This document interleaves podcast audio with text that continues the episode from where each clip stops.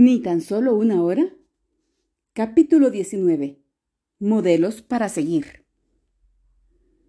En Waco, Texas, hicieron una encuesta y encontraron que había más bautistas que personas. Eso es real. Si usted es bautista, y aun si no lo es, seguramente ha oído acerca de W. A. Criswell, un patriarca de la Convención Bautista del Sur. ¡Cómo aprecio a ese buen hombre! Después de desempeñarme varios años como pastor en la iglesia sobre la roca, Criswell me llamó y pidió que los ancianos de la iglesia y yo nos reuniéramos con él en el centro de Dallas. Resultamos sorprendidos y complacidos por la invitación que nos hizo de visitar la primera iglesia bautista que él pastoreaba. Tuvimos con este amable y gentil siervo de Dios una charla que duró unos treinta segundos. Luego Criswell me miró y me dijo: «Quiero hacerle una pregunta. ¿Por qué usted no es bautista?» Yo había nacido entre bautistas. Me había criado y educado como bautista del sur, de modo que estaba preparado para ese severo reproche. Quizás porque percibió lo que yo sentía, planteó la pregunta de otra forma. «Si no fuera por los bautistas, usted no podría leer ni escribir. ¿Por qué no es bautista?» «Doctor Criswell», empecé vacilante, tratando de imaginar por qué me lo preguntaba. «¿Dispone de tiempo?» «Sí», respondió cortésmente. De modo que compartí mi testimonio, cómo Jesús me había salvado en medio de una crisis de nervios en un hospital psiquiátrico, cómo me había sanado y me había llamado a predicar. Le dije a Criswell acerca de leer los pasajes en letras rojas y orar pidiendo poder, cuando era estudiante en el seminario bíblico de Dallas, y cómo me había encontrado hablando en un idioma que nunca había aprendido, después de orar diciendo: «Señor, si hay poder en el Evangelio, dámelo». Continué compartiendo mi testimonio con este querido pastor, contándole acerca de mi llamado a la oración y cómo ese llamado me había perseguido hasta que finalmente respondí. Le describí cómo obedecí a Dios y empecé la iglesia en Rockwall, consagrado al principio de levantarme temprano de mañana para orar y luego obedecer la voz de Dios. Yo vacilaba no sabiendo exactamente cuánto quería escuchar Criswell. Entonces él se inclinó hacia mí, mientras las lágrimas surcaban su arrugado rostro, y me hizo señas de que me detuviera. «Suficiente», dijo, sin entrar a argumentar sobre nuestras diferencias doctrinales. Tomando mi mano entre las suyas, me dijo con sencillez: «Lo has hecho como enseña la Biblia». Luego lloramos juntos unos instantes. «Doctor Criswell», le pregunté mientras me secaba las lágrimas, «¿cuál es su secreto? Usted ha pasado cuarenta años de éxito constante en la misma iglesia». No debía haberme sorprendido su respuesta. «Me levanto cada día y paso las primeras cinco horas con Dios. La primera hora en oración, las próximas dos en el estudio, la siguiente en meditación y en la última me dedico a pensar en lo que tengo que hacer ese día». Después de ese encuentro y cuando ya salía, Criswell preguntó: «¿Conoces a ese hombre llamado Paul Yonggi Cho? He leído todos sus libros y he escuchado todas sus cintas y estoy muy intrigado por él». Le dije a Criswell que me había encontrado con Cho y que, casualmente, me había invitado a predicar la siguiente semana en su iglesia en Corea. Prometí decirle a Cho que Criswell deseaba conocerlo.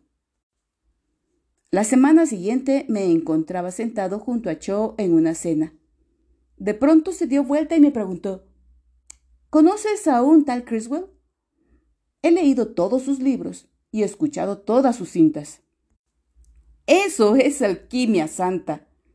Le dije, doctor Cho, he hablado con el doctor Criswell la semana pasada y él dijo exactamente lo mismo acerca de usted. Apenas regresé a Dallas, llamé a Criswell y le pregunté, ¿qué me diría si le digo que el doctor Cho está dispuesto a predicar un domingo por la noche en la primera iglesia bautista de Dallas? Sin dudarlo un instante, Criswell respondió, diría, alabado sea Dios, hagámoslo. Así fue, como en otoño de mil novecientos ochenta y cuatro, acompañé a Cho a la primera iglesia bautista en el centro de Dallas un domingo por la noche. Cho predicó y después de la reunión el equipo se escabulló rápidamente y nos ubicó en un auto. Ahí estaba yo, junto a mis dos héroes pastorales. Quería mantenerme silencioso como un ratón y absorberlo todo. Criswell abrió la conversación. Hermano Cho, empezó, lo he admirado durante años, pero quiero ser franco con usted. Después de leer sus libros y escuchar sus cintas, había llegado a la conclusión de que lo que usted hizo en Corea era básicamente un fenómeno sociológico, algo que probablemente no hubiera ocurrido en otro momento histórico o en otro lugar del mundo. Pero luego conocí a este muchacho. Hizo un gesto señalándome.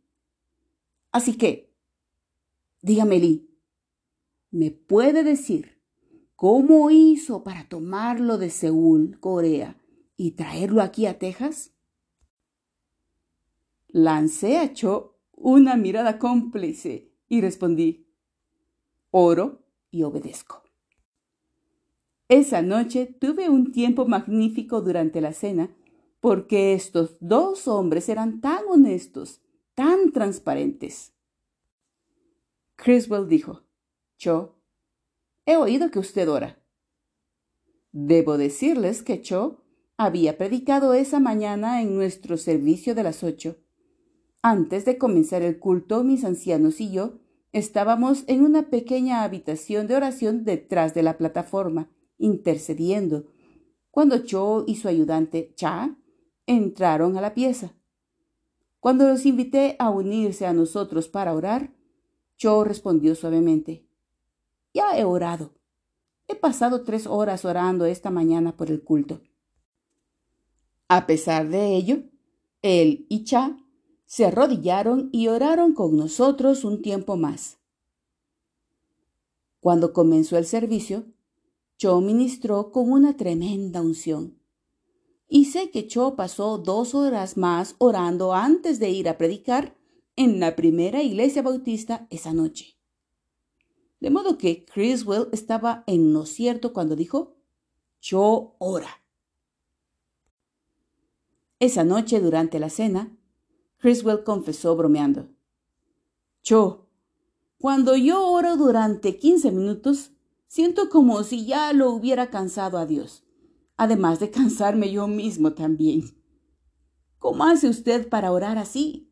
¿Cómo lo logra? Me alegro de que Cho no le diera a Criswell una respuesta pentecostal tradicional, tal como, oh, yo hablo en lenguas y usted no.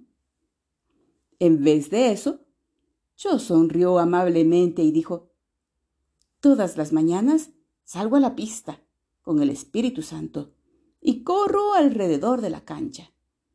Yo sé cuándo he hecho la quinta parte del recorrido, cuándo he hecho las dos quintas, cuándo tres y cuándo la he completado.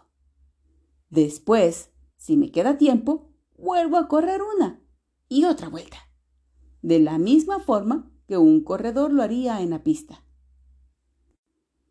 La conversación se prolongó algo más esa noche. La mañana siguiente, Cho y yo jugamos al golf. Al menos yo jugué al golf. Cho estaba ocupado manteniendo comunión con el Espíritu Santo. Le pegaba a la pelota, luego giraba sin fijarse siquiera dónde iba. Fue el juego de golf más divertido que he jugado en mi vida.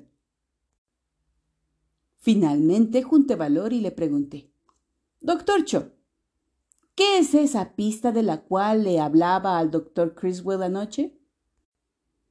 Presté atención asombrado de escuchar a Cho describir rápidamente muchos de los principios que yo mismo había aprendido sobre la oración a través del Espíritu Santo.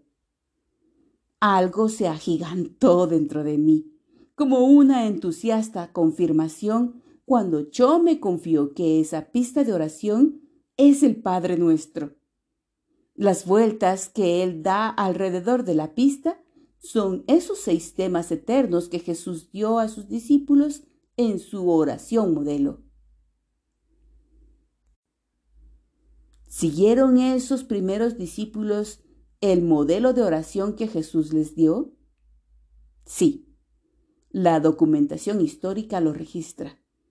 Esa antigua obra judeocristiana llamada Didaqué instruía a los primeros creyentes a orar el Padre Nuestro tres veces al día. Didaqué ocho, dos al tres. Y el deseo de Cristo para su iglesia no ha cambiado. La iglesia debe ser de pureza, de oración, de poder y de perfecta alabanza. ¿Dónde se encuentra usted en esa santa progresión? ¿Templo de arcilla del Dios Altísimo? ¿En qué nivel se encontrará su vida de oración dentro de un año? ¿En el nivel del anhelo? ¿De la disciplina? ¿Del disfrute? La opción es suya. Si usted no empieza a orar, no habrá avanzado nada con el Señor de aquí a un año. El Espíritu de Dios añora enseñarle a caminar con el yugo que Él ha dispuesto para usted. Todos queremos cambiar, pero el cambio requiere deseo y disciplina antes de llegar a ser un deleite. Siempre tenemos que pasar por la agonía de la decisión antes de alcanzar la promesa del cambio. Por lo tanto, debemos elegir de manera consciente y deliberada andar con Dios. Si oramos el Padre Nuestro como debe ser, estamos eligiendo obedecer los principales mensajes de la vida y enseñanza de Cristo. Santificamos el nombre de Dios en nuestra adoración y en nuestra vida. Nos arrepentimos, ubicamos las prioridades de Dios antes que las nuestras, y llegamos a ser parte del movimiento de su reino. Disponemos nuestra voluntad para perdonar y para vivir en una relación correcta con Dios y con los demás. Oramos tenazmente, haciendo pedidos concretos para nuestras necesidades cotidianas. Vestidos de la armadura completa de Dios y rodeados por su cerco de protección, resistimos la tentación y derrotamos al diablo y a los poderes malignos, y alabamos a Dios nuestro Padre, que nos ha hecho partícipes de su reino, su poder y su gloria. Le doy mi palabra. Ocurre algo sobrenatural cuando usted decide dar el paso siguiente con Dios. Él me sacó directamente de un hospital psiquiátrico. Él guió a un hippie llamado Jerry Howell al ministerio cristiano. Mi padre se tomó de la mano de Dios y salió de una vida de alcoholismo y desdicha. Si usted está preparado para que Dios haga algo nuevo en su vida, debe dar el próximo paso con Él. ¿Ni tan solo una hora? Alguien le está haciendo esa pregunta en este mismo momento, y su nombre es Jesús.